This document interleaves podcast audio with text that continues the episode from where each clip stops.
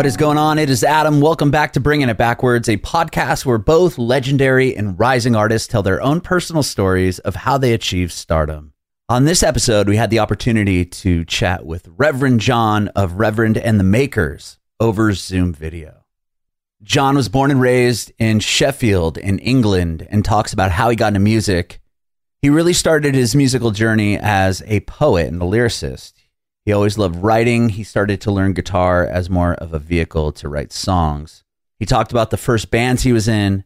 He grew up with Alex Turner of Arctic Monkeys, actually lived with him, wrote songs with him. Alex Turner was in Jon's first band. So he talks about their relationship, kind of growing up in the same scene in Sheffield. Jon gives the origin story of Reverend and the Makers, talking about putting out their first records, always wanting to stay independent. And Jon goes into detail about the new Reverend and the Makers album called Heatwave in the Cold North. You can watch our interview with Jon on our Facebook page and YouTube channel at Bringing It Backwards. It'd be amazing if you subscribe to our channel, like us on Facebook, follow us on Instagram, Twitter, and TikTok at Bringing Back Pod. And if you're listening to this on Spotify, Apple Music, Google Podcasts, it would be incredible if you follow us there as well and hook us up with a five star review. We'd appreciate your support if you follow and subscribe to our podcast wherever you listen to podcasts. We're bringing it backwards with Reverend and the Makers. Awesome. Well, uh, I'm Adam. Nice to meet you, Jon. I appreciate you doing this today.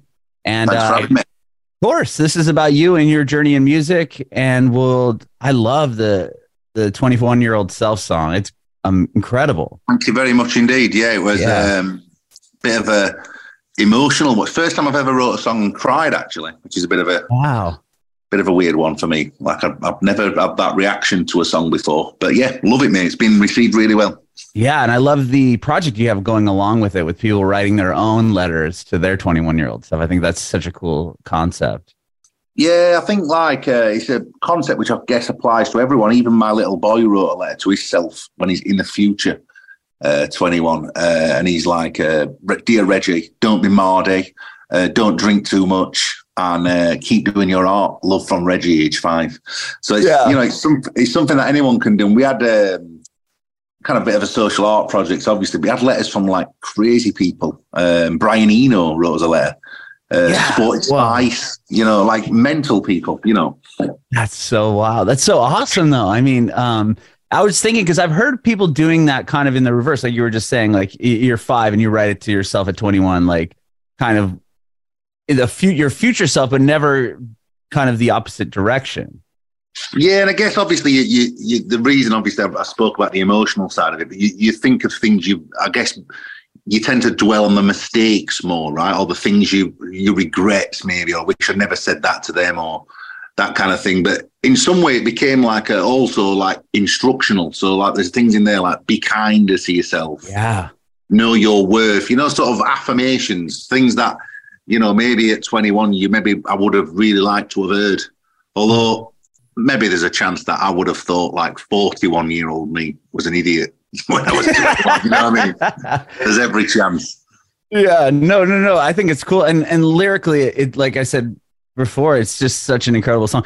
Some of the lines in it I are so good because it's like stuff that I have always heard, like say yes to everything, and you're like, don't say yes to everything. It's like know your worth type deal instead of just like just say yes to some you know stupid bullshit thing, even though it, it possibly could lead to something. But I love your you know kind of uh, angle. Yeah, I think um, I also managed to get in. Um, imagining the hubris and uh, I, managing to get hubris into a song. I oh, yeah, that was good. I sent it to Noel Gallagher actually, and he, he was like, uh, really liked the lyrics. He said, "I'm impressed you've managed to get hubris in a song." So it's it's a real achievement to get like um, a word like that in because it's not a word. I, I like them songs where like uh, Leonard Cohen's really good at that. Like he he have like a word that you don't normally hear in a song, and you're like, it sort of makes you go like, "Whoa, what what was that? What did you just say there?" You know what I mean? It sort of jars a little bit. Um, but no, I'm, I'm pleased with the words on all of this uh, on all of this album. I've really sort of gone in on it on the lyrical side on this record. Um, there's a lot of lyrics. Like when I, you know, like you come to do the label copy for the inlay of the sleeve, and I was like, "Fucking hell, this is taking me a long time." Like I, there were a lot, a lot of words to get out. You know. Yeah. No, it's super creative. Yeah, Hubris. I had to actually Google that one. I'm like, what is? I like, I knew I've heard the word, but I'm like, what? I couldn't remember like really what it meant, but it it's so perfect for exactly what you're saying in the lyric that Yeah, you just cut down all like the the explanation of it because it's just like this is it. Yeah, I think especially at that age, you know, when you when you're in your early twenties, like me, I was full of it. You know, I'm in a band. I think I'm sort of God's gift to mankind. You know what I mean? I really am like full of it. And and then you see the sort of I mean, I've been a musician 20 years now, so you see the sort of down as well. My career's a bit U-shaped, right, in every way. Mhm. And the minute when it sort of goes starts going wrong and bad things happen and, and all this sort of thing, and the re- the wheels come off, you kind of you, you think, yeah, that's what it were. It was hubris because because I guess yeah, when you're riding high, you don't. Yeah, Sorry, go you don't ever think you don't ever think you can have them bad times. Right. It's like I'm killing it. This is the, the- yeah. th- There's no way that this is gonna go away, or this is no way that this is gonna come crashing down. And like, I don't care who you are, like, even if you're James Brown or like Aretha Franklin or someone, you've had some bad times. You know what I mean? It's not, there's this sort of, there's this idea about musicians that we sort of float around on a cloud and everything's amazing all the time, but it's obviously not. You know, it's like there's loads of bad things happen. Yeah. Well, I yeah, I think it's such a cool song and, and a Oh, awesome amazing. concept. And I loved reading the Instagram posts of other people submitting their, you know, letters to their 21 year old selves. I was like, wow, this is really inspiring. Some Um, of those, some of those were very, very evocative and emotional as well. I mean, Rowetta from the Happy Mondays were talking about like um, being a single mother in a in a home for women and all this stuff, like really like deep stuff, you know. And then other people's are just really funny. Like my manager wrote one, and he's like, um, "Dear Matt, um, you're fucking awesome, and no, you can't borrow five hundred quid." Something like that. That really, you know what I mean? Uh, that's funny. Uh, yeah. Well, again, I, I, I, yeah, I love it. I love what you're doing, obviously, and I can't wait to hear about your career. And so Wait. you, so so talk to me. You- You're born and raised, raised in, in Sheffield. Is that where? I mean, that's just where I read the band's kind of started. In the origin was that where you're from originally? No, I'm a, I'm, I'm a Sheffield guy. Uh, obviously, came through a, a scene that was most notable for obviously the, the rise of the Arctic Monkeys, but there were Yeah. loads of us bands at the time. This is kind of 20, getting on for 20 years ago now. Um, and I guess a lot of them bands have fallen by the wayside, um, apart from obviously the Monkeys and then to a much lesser degree us. But then there were, it was a great time for music, you know, and there are this is a very musical city, Sheffield. Obviously, it's the, the where the British electronica was born, Mhm. um, and there's obviously bands like Cabaret Voltaire and Human League who are very important bands. And then there's also like a lyrical tradition that runs through as well. Obviously, Pulp, Jarvis Cocker, Richard Hawley, Alex Turner. So we we take the lyrics kind of serious in this city, you know. Mhm. No, yeah. Um, it's- a very creative place, and you know, it's a place where you can express yourself. And even now, like self esteem, it's doing really well. Bring Me the Horizon are in arenas. There's a band called the Reytons here who just got number one record. So it's a real like fertile place for music, you know. Mhm. Yeah, I know. I it's uh, the Arctic Monkeys were the band that I'd, I'd known from there, and then when I started to kind of dive in a little bit on the other notable acts from the from the city, I was like, damn, like this is really a lot of people came out of here. Yeah, man. I mean, the house where I live now, next door, is where me and Alex from the Arctic Monkeys used to live together. Uh, just as our bands were taking off, um, and historically, you know, a lot of people leave the city. Joe Cocker went to America and done his Mhm. Woodstock thing and whatever else, and then obviously a lot of pop stars through the eighties would leave the city. But of, of late, a lot of people either return or stay here. You know, Phil from the Human League lives here. Richard Hawley's very successful from here. He's just got a like a hit musical as well as being like a total legend. So like you know, it's it's um it's changing a bit now. I think in like digital times, it used to be like record industries in London. You got to go down with your little begging bowl, Right. like, "Can you sign me, Mister?" You know, I've got a, I've got a tape. You know what I mean? Whereas Yeah. I think like nowadays, you can you can just you can live anywhere. So people live here, and it's cheap, and it's like there's a lot of ex-industrial land, right? So it's got a kind of, I guess, how would you say, stateside, like a bit of a Detroit, Philly kind of thing. So there's a lot of industrial land, Mm-hmm. uh, and that means there's places where you can make music and make a racket because there's all these old factories, you know. Yeah, yeah. Um, and I think Jarvis Cocker has this theory that our mu- music is higher, the bass is higher in our music because all of our rehearsal rooms and studios are next to steel factories. And because you can't hear yourself, you would always have to turn up the bass to drown out the machines and the Oh, forge. interesting. Yeah, so like definitely my music is like the bass is always like a dB louder than other people's records. hmm I find like indie music really tinny, like guitar indie music. I'm like, where's the bass? Yeah, So I- yeah, it's definitely. I, I could hear that as well. Like, uh, yeah, it's more guitar heavy. You don't really have that driving bass, which you have, and obviously in in all of the songs, it's very Yeah, there's a there's a there's a connection with also like um, ourselves and, and Dusseldorf in Germany was where obviously they had the Kraftwerk and all this stuff. We had Cabaret Voltaire, but there's this like industrial electric connection between the two cities. And you Uh-huh. can definitely hear it, even in like the techno music. We had this we had this kind of music here in the eighties called bleep music.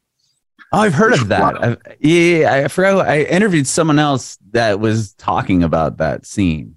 The bleep. Yeah, so obviously in Manchester at the same time they got like piano house, and it was like really sort of quite poppy, I guess. And Sheffield's thing's always been very mechanized, very industrial, very related to factory music and stuff. I don't like it's um it really marks the city out. That and the lyrics are the two things that I think mark the city out in a musical sense, you know. Mhm. And do you come from a musical household? Like, was that something that was you, you brought up with, or you brought up? Yeah, my, my mum, my mum's in a thing what you would call a club turn in England. So like you know, like um, I guess like working men's clubs. She was in a band called the Scorpions, which is not the. not the Scorpions. Not like, imagine, imagine if my mum were in the Scorpions. that would be amazing. I've, I don't know if I- I'm totally side. I'm totally sidetracking here, but have you heard the podcast uh, called Winds of Change where they're talking about the Scorpions being a CIA plan and that, that the Oh. CIA wrote the tune in order to hasten the fall of communism in the Soviet bloc? Really? That's You gotta check it out, fascinating. yeah, well, I'm going to type it in right now. What's it called? Winds of Change. Winds of Change. And you and I initially thought that's got to be Well, nonsense. the song, but there's a podcast called Winds of Change. Also, the song's called Winds of Change, but the podcast is called Winds of Changes. Yeah, and, and there's a real precedent for it. So the CIA were using like Louis Armstrong and, and inadvertently Nina Simone in in Africa during the Cold War to persuade African countries to come over to the Yank side. So it's like a, it's a mental story, right? um, anyway, my mum was in a club band called the Scorpions, no relation okay. who I think were probably less successful, let's say. But music certainly was a thing growing up. My dad loves like Philly soul, so like Barry White and Delfonics and this kind of music. Mhm. So it were always there. And I guess weirdly, come full circle in the, the title track of the album, Heatwave in the Cold North, is a little bit that. There's a bit of that feeling in there. So yeah, you, it's funny where you pick up influence from, innit? You know, like things that are right in the peripheral back of your mind somewhere. Mm-hmm. No, yeah, because you can. I can kind of. I can. When you said that, thinking back to that song, it does. It it it does. I can hear that. You know, kind of relation. So I'd like to. I've got a bit of a thing about maybe I'm going to go to Philadelphia. I've got a. I've had. I've had like a.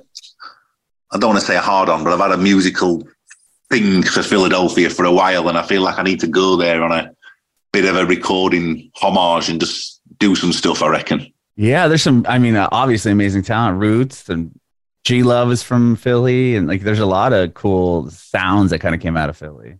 Are any of the studios open? You know, from that sort of seventies Philly soul period. Are any of the studios still there? I don't know. That's a great question. I I do not have any idea if that that that is happening. still. Maybe maybe some of the listeners maybe um, might know, but it'd be nice to uh, to go over there. I think because I, I don't know if it's because I'm from Sheffield, but I'm always drawn to those cities. You know, those sort of less obvious places that I've got that musical strong musical tradition.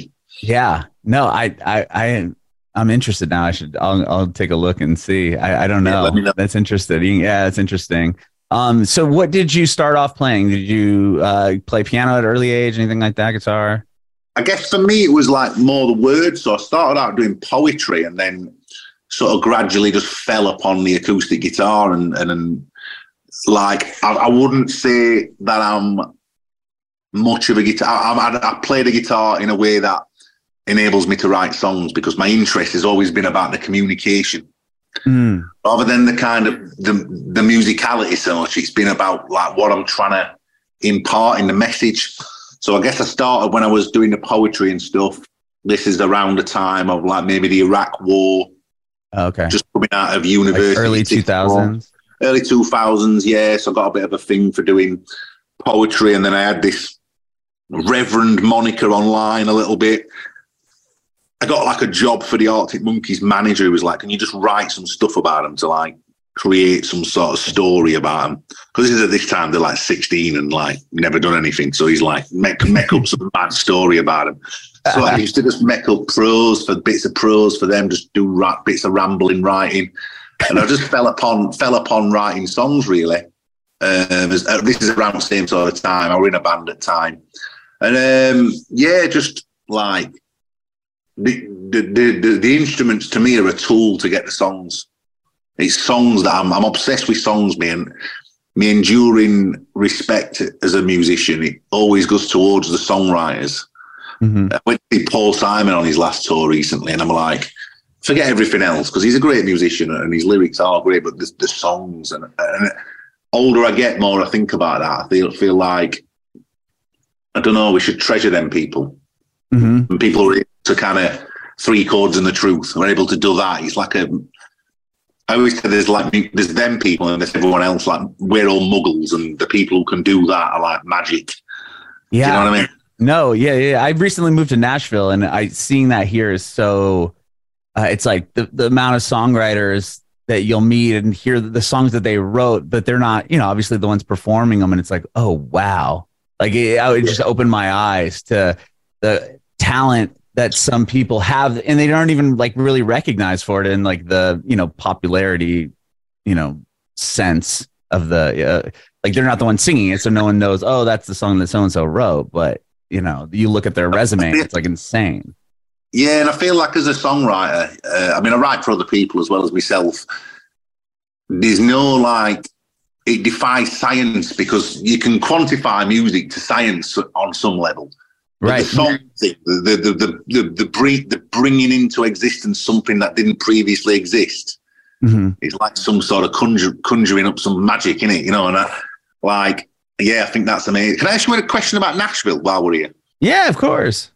So I've got, I've got this thing that I do. I've got two things I do. One, I go off the edge of the stage with my guitar into the crowd after my gigs, and I always have done. And the other thing I do is I do gigs in people's houses. And Oh, someone said to me, someone said to me, this tradition, and now weirdly, some young bands have started doing the same thing, and they're all like, "Yeah, we love what Jon did. We want to do it," which is amazing. Um, and there's this little, I don't want to say it's a scene, but there's a little vibe of people who do house gigs. And someone said to me recently that this is a thing that happens in Nashville. I've heard of artists doing that, yeah. Or they'll like they'll play a party, right? And like or they'll play at someone's house for Oh, that's so cool. You can like hire them out. Um, I'm trying to think of one that I can think of off the top of my head. Um, I don't know. I recently, I, I remember that being kind of a thing that started in like, especially when the pandemic happened. Like artists were going like on Patreon or going on their Instagram and saying like, if you want me to come play, like Oh, that's there was all cool. those restrictions. Yeah, and then it, it became like a thing. I, I wish I could. You know the band or the I forgot his name off the Jonah. He's one line drawing was the band. Uh, he he's done that quite a bit. Okay, I love that, man. I think like it's funny how people have like come to the same conclusions, even though they're miles apart, right? They end up doing a similar thing. Like Yeah, that's really cool. I love that. You should come play my house. Listen, next time I'm in Nashville, mate, you'll be the first one I knock for. you can even stay. Yeah, no worries. It's a deal. Uh, that's awesome. Um, wow. Okay. I was going to ask you.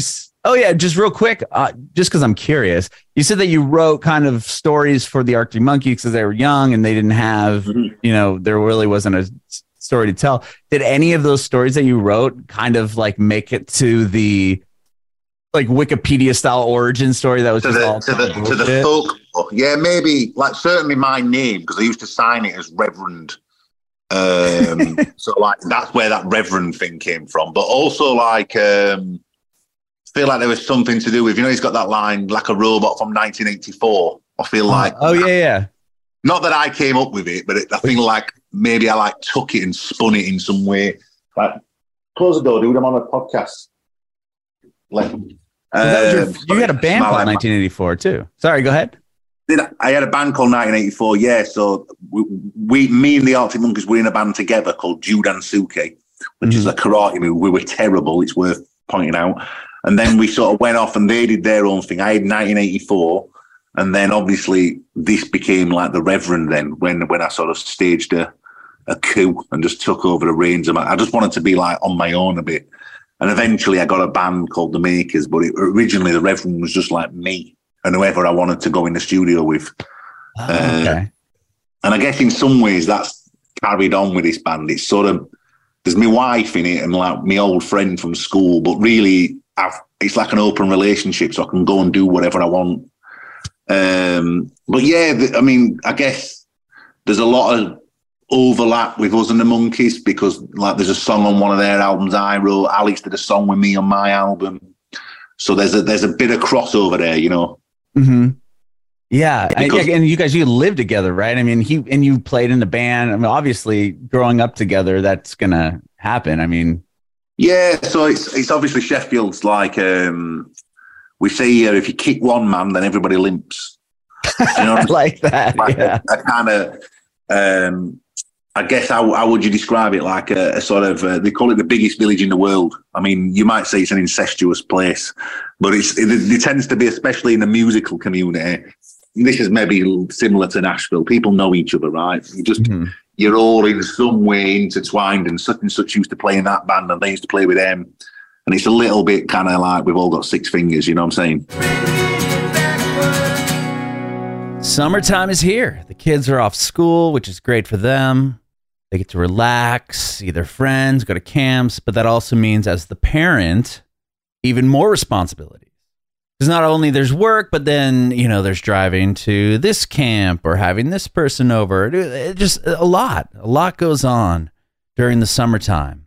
And that's where HelloFresh comes in huge for me and my family. You get farm fresh, pre portioned ingredients and seasonal recipes delivered right to your doorstep.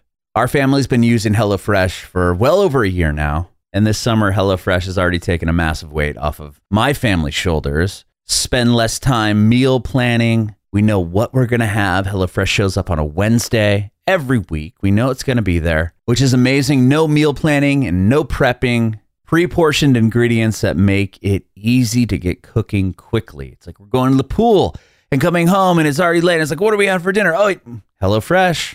Last night made the caramelized onion Swiss burgers. It had roasted garlic, horseradish, aioli, some potato wedges, came on potato bun.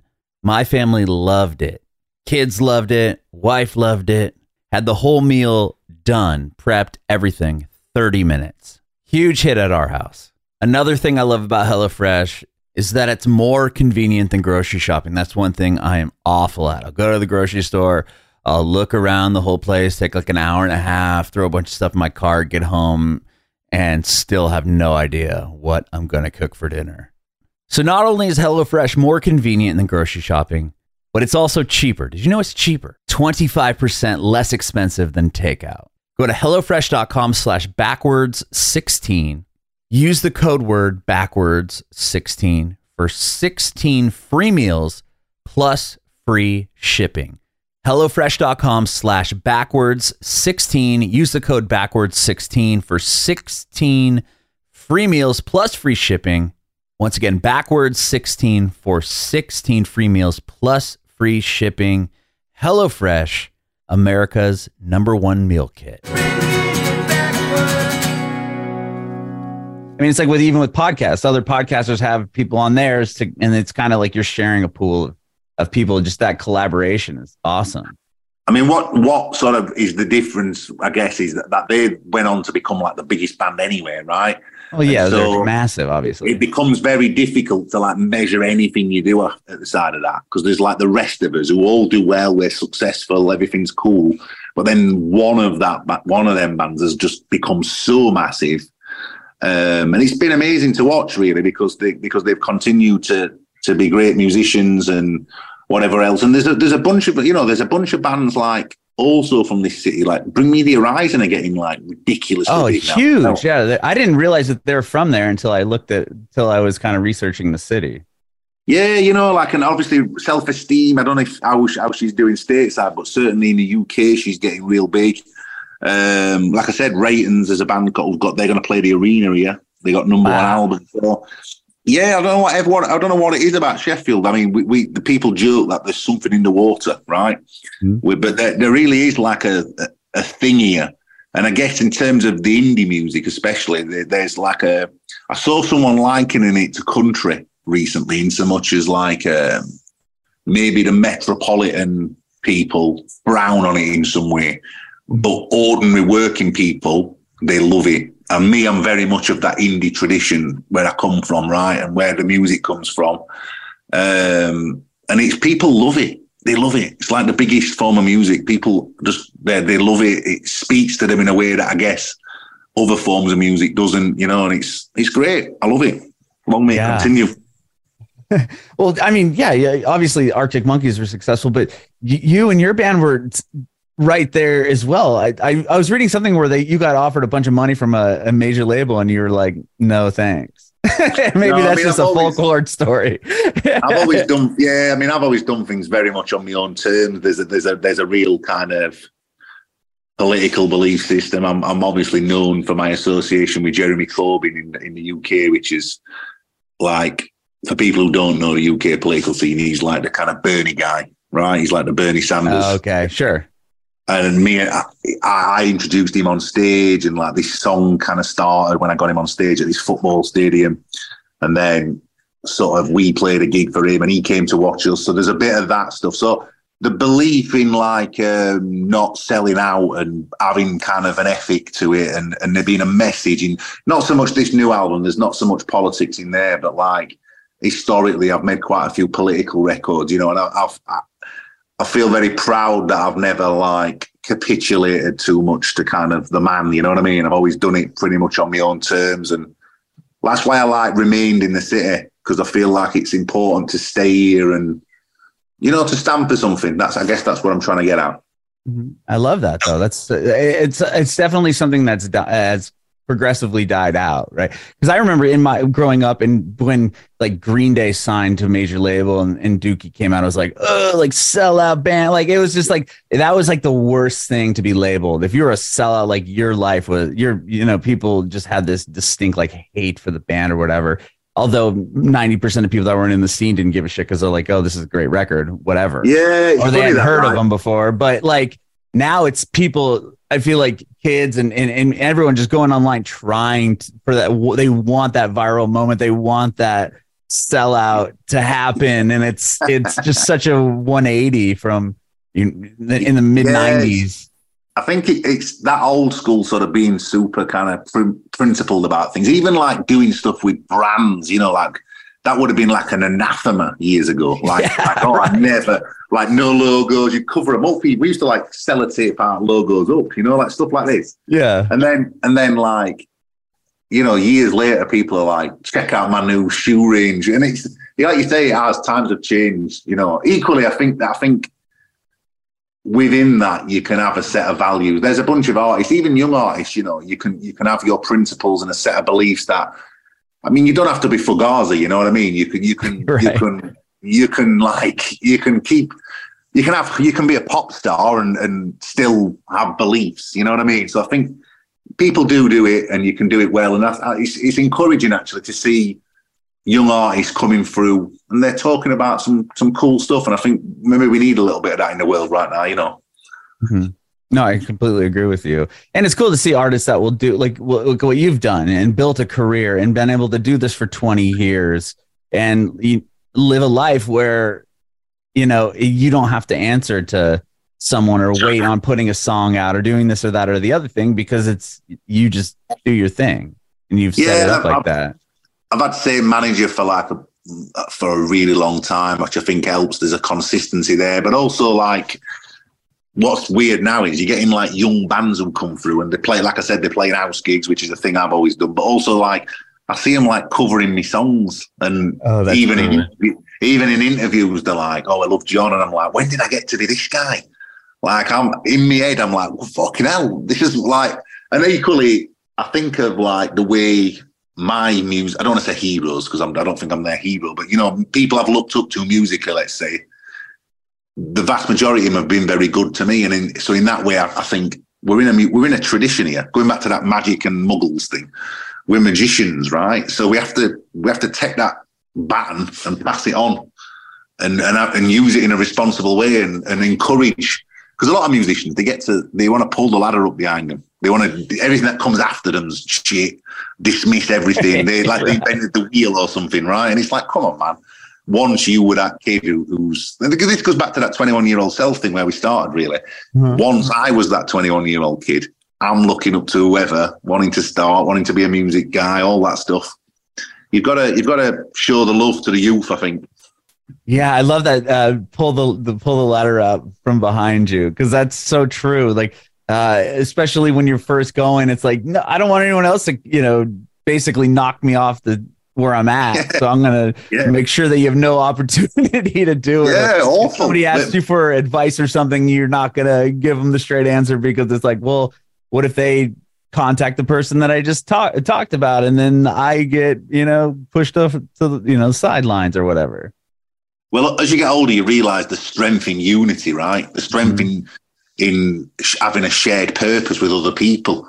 The, the strength in looking like you're part of a wider thing. Because if you just try and do everything on your own in isolation, it becomes a very lonely thing. It's like climbing a mountain on your own, and you turn around to like say what a lovely view, and there's no one else there. So you might, you know, that thing about if a tree falls in the wood, right?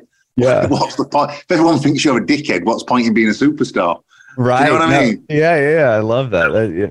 So Yeah. true. Because I've I've was I've struggled with that all the way through my mid thirties. Like I don't want to, you know, I don't want to divulge too much information to these people that want to possibly take my job. Yeah, because I was on terrestrial radio for on nearly twenty years, and it was like if Yeah. I start.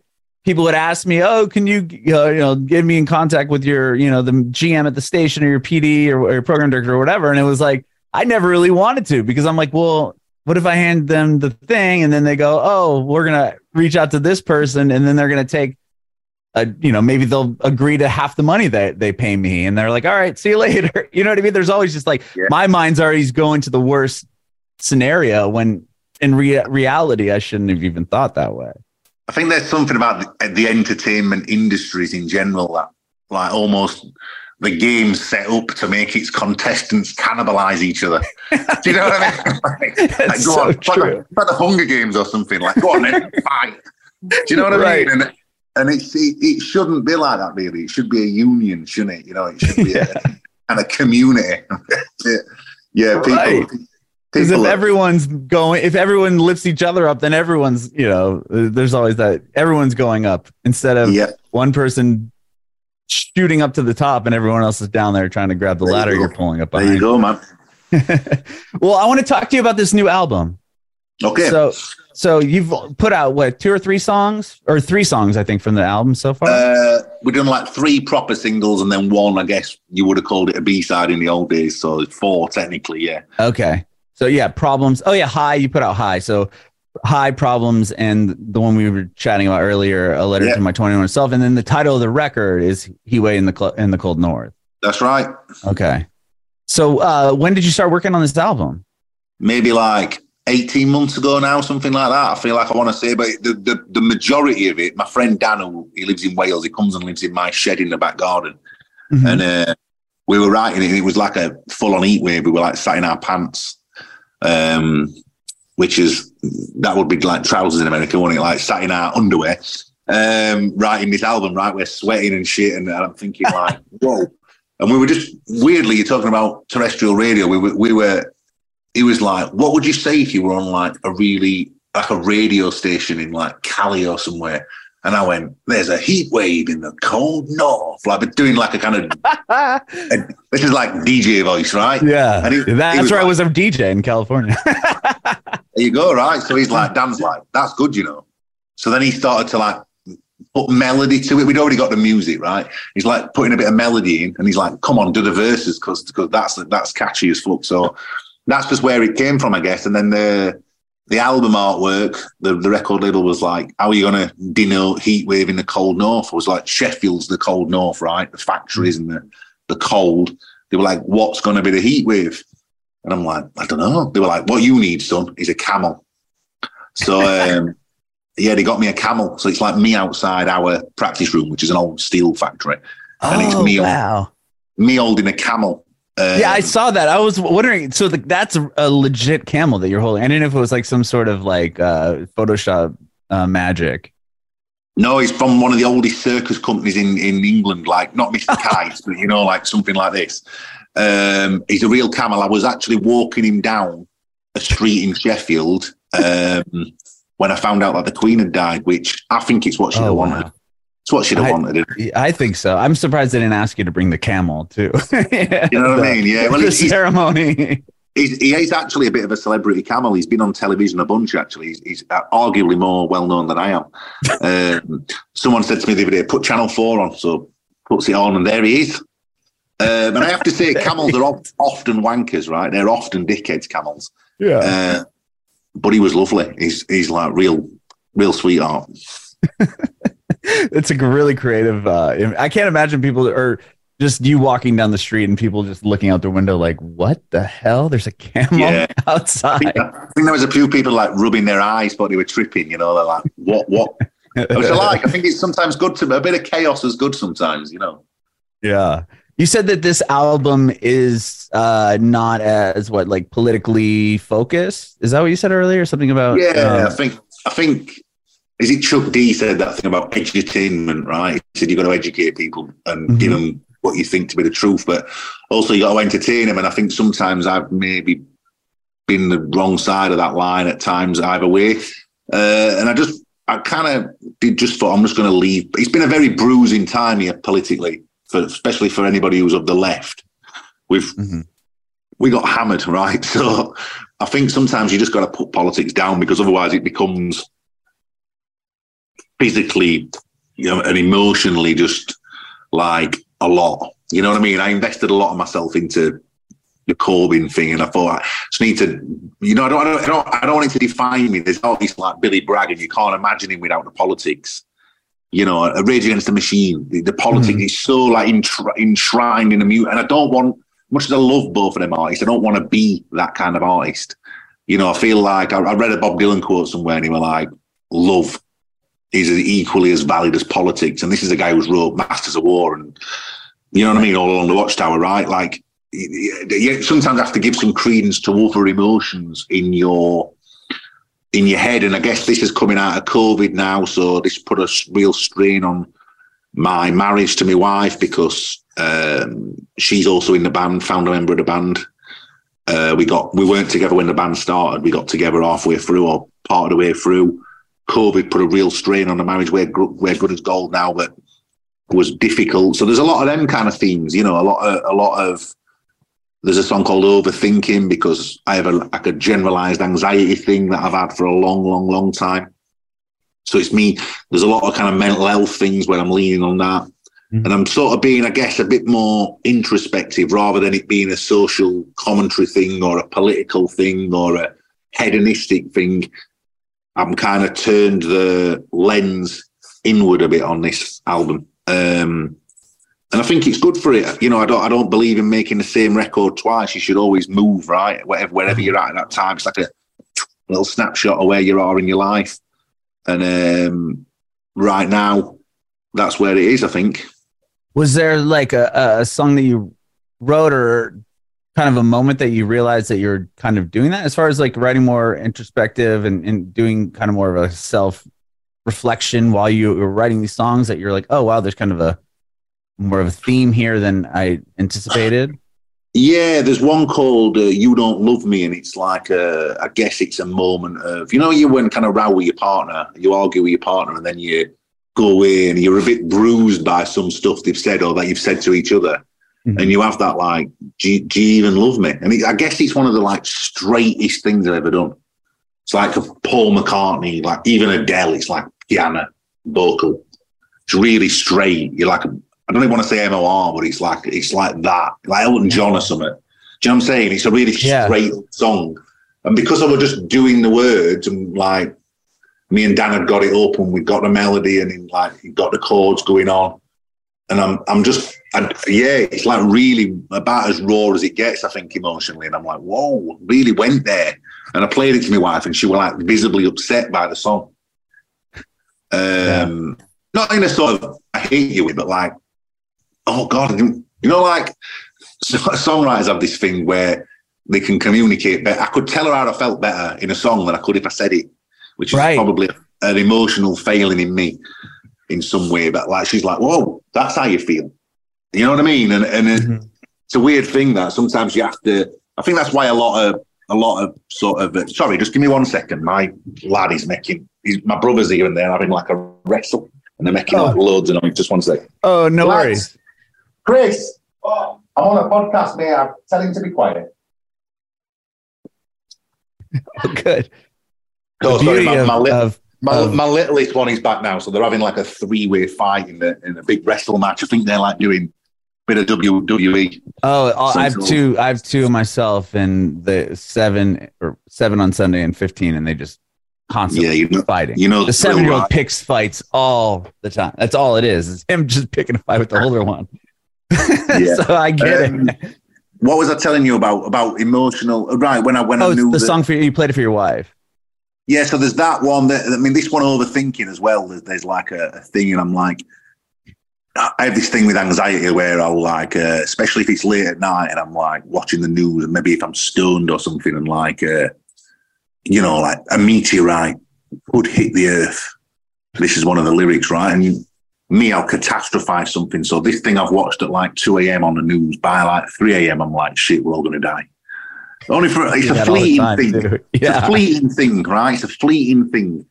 Fear, But yeah. I, I have like this is this will induce a panic attack. Even though I know, like, because because it's sort of in some way unknowable because I don't know much about astronomy or whatever. I'm like, oh my god. So I wanted to write a song about that because them them things you don't tell people, right? Because they're kind of shameful and, and not shameful, but you you feel they're shameful. You feel fear people's ridicule if you if you talk about them. Um, and rather than like put it into a therapy session or something, I'm like, right, I'm to just write a song about it. And I think music for a lot of people, certainly for me, it's a it, it- it's, it's a cheesy thing to say, right? But it's therapeutic. I, I feel like if I couldn't do that, I couldn't exercise that part of my brain. And maybe I'd go mad. And a doctor actually once told me, they said, you know, is that part of your brain where you've invented something that didn't previously exist to worry about is the same part of the brain where the song comes from. Because it's the summoning, summoning something up out of nowhere and, and, and obsessing about it. And a song, that's what a song is. It, it comes out of nowhere. And then you've, you've got to sort of think, of, you've got to, I've got to think about this because something's compelling me to think about it. And there it is. And the anxiety is often the same, you know, it's like um, a fear that becomes sort of manifest almost physically, you know, you almost feel it in your chest. Mhm. It's the same same part of your brain, apparently. That's really interesting. I did not know that. I also suffer from eh, you know anxiety and all and all that fun stuff as well. Uh, but I didn't realize that if you think about it though, that's so true because you're creating something out of nothing. Yeah. Even like goes back to what you said earlier about music, just the fact in songwriters, the fact that you could go into a room and leave with something that's never been made before, right? Mm. Like music, lyrics, and melodies that have never ever been played at 40 minutes prior or whatever, you know, however long it took to write the song. Just wild. I mean, that's why I find AI interesting. Is is uh, I did some work with the University of Sheffield and, and Brian Eno actually, and there's a band called the All Seeing I, the guy called Dean down the road who we done this thing with AI music, Oh, and we were saying like the real exciting thing about AI is not um is not in the duplicate. You know, there's this thing now called AISIS where they've done Oasis songs as AI, and they've even got the no book. way. Yeah, it's a bit- it's I need to look that up. That's crazy. check it out, right? But I think the exciting thing about AI is in the the possibility, and this is what's exciting about songwriters or artists or novelists, is in the possibility that you can go in a room one day and come up with something completely new that no one's ever seen or heard before, and it blow everyone's mind. Uh, and, and I guess in a, in a neural network AI sense, you're looking for a happy accident, right? Yeah, yeah. You know, it's it's Joe, Donna Summer's guys putting the tune into Moroder's machine and techno being born. You're looking for that eureka moment, right? And I think um, that's what makes songwriters for me so exciting as people, and the way I'm obsessed with songs is is that thing of like, you know, you I don't know, you you like I talked about Paul Simon earlier, but if you heard the sound of silence, uh-huh. the fact that like a, a, fella just went in a room one day with a guitar, sat down, and that's what happened is is it's like a miracle. It's yeah, it's wild. If you think, yeah, some of these big, the biggest songs on the planet, and you're like, somebody literally went in and created that, and let you know, no one had ever heard it. They wrote this thing, put it on a record, and then it now it's it is what it is. Like sound. Well, you know that thing about um, McCartney when he wrote yesterday, and he's like convinced he's dreamt it, and he woke up, he's like, right, I've got to go to got to go to guitar or piano, whatever it were, guitar. Yeah. I think. After pick guitar up, and it just boom, it just fell out like as long as he, and he was convinced it was someone else's song. Like it, it's like it came too easily, like it just happened. Like I've had that with certain songs. There's certain songs on this album when I've just once we got the word, once I start, once I get one word, the, the, the song's just, and it's like McCartney apparently was like playing it to everyone, and he's like, "Have you ever heard this before?" Because like it's got to be someone else's song on it. And yeah, like, he thought he stole it from someone else. Because it's that it's all. I don't. I'm not religious, so I, I don't want to say it's descended from some higher, but there is a bit of that in the communing with some sort of higher forces, aren't you? At that point, McCartney, like, how, how the fuck did you do it? yeah, right. Yeah, and well, yeah, that's I didn't. I've never heard that story about yesterday. That's really interesting. Yeah, it's, it's yeah, it's, it's it's true. Apparently, um, wow. I did meet him once, but I didn't think to ask him. Um, oh, I would, I would, yeah, I would die happy if I ever met him. I have, I have, I have actually, I have actually peed next to him, and I was like, "No way!" Well, we did we did this gig for Damon Albarn, right? And like he came and like jammed with us. It were amazing, and he were really cool. He were really nice to talk to, and like you wouldn't think he were Paul McCartney. Anyway, went in toilet and he were already in there. And we're like stood at urinal and like I'm like, shall I look? It's like a Beatles dick, man. What's like? I'm like, nah, I can't look. I can't look, man. So I'm just I'm just like it was the. It, I felt like I was pissing for like 200 years, though. You know, because I had McCartney next to me. I'm like, oh my god, I'm having a piss next to Paul McCartney, man. Beatles. oh my god, that's so funny. Yeah, we've been all, uh, all little near me, haven't we? Beatles dick. oh, that is too funny. Well, thank you so much for your time today, Jon. This has been so much fun. Oh, I've enjoyed talking to you, man. And I again, I do you have a, a, a date on the album release? Yeah, it's the 28th of April in the UK. I mean, we don't really do so well in the in the states, but I, I would I would love to get over there and, and do some do some shows over there because I think people might like it. You know. Oh, it's all yeah, yeah. They would love it. Yes, the, the, yeah. I love the songs that you have out now. Uh, even though you know prior everything you've been doing is incredible. I want to have you at my house for a house show. we'll get the neighborhood around. As soon as I'm over there, man, I'm coming to do it. Yeah. I'd love uh, that. Yeah. I do have one more quick question for you before I let you go. I want to know if you have any advice for aspiring artists. My advice for aspiring artists is to only promote yourself when you and everybody around you thinks you ready to be promoted. Because I feel like people, especially now, because the onus is on artists to to hype themselves and promote themselves, people go to that stage too soon. So be in the studio, be in the practice room, be in the room with the instruments and the words, and just get so good, and then then press the button on promoting.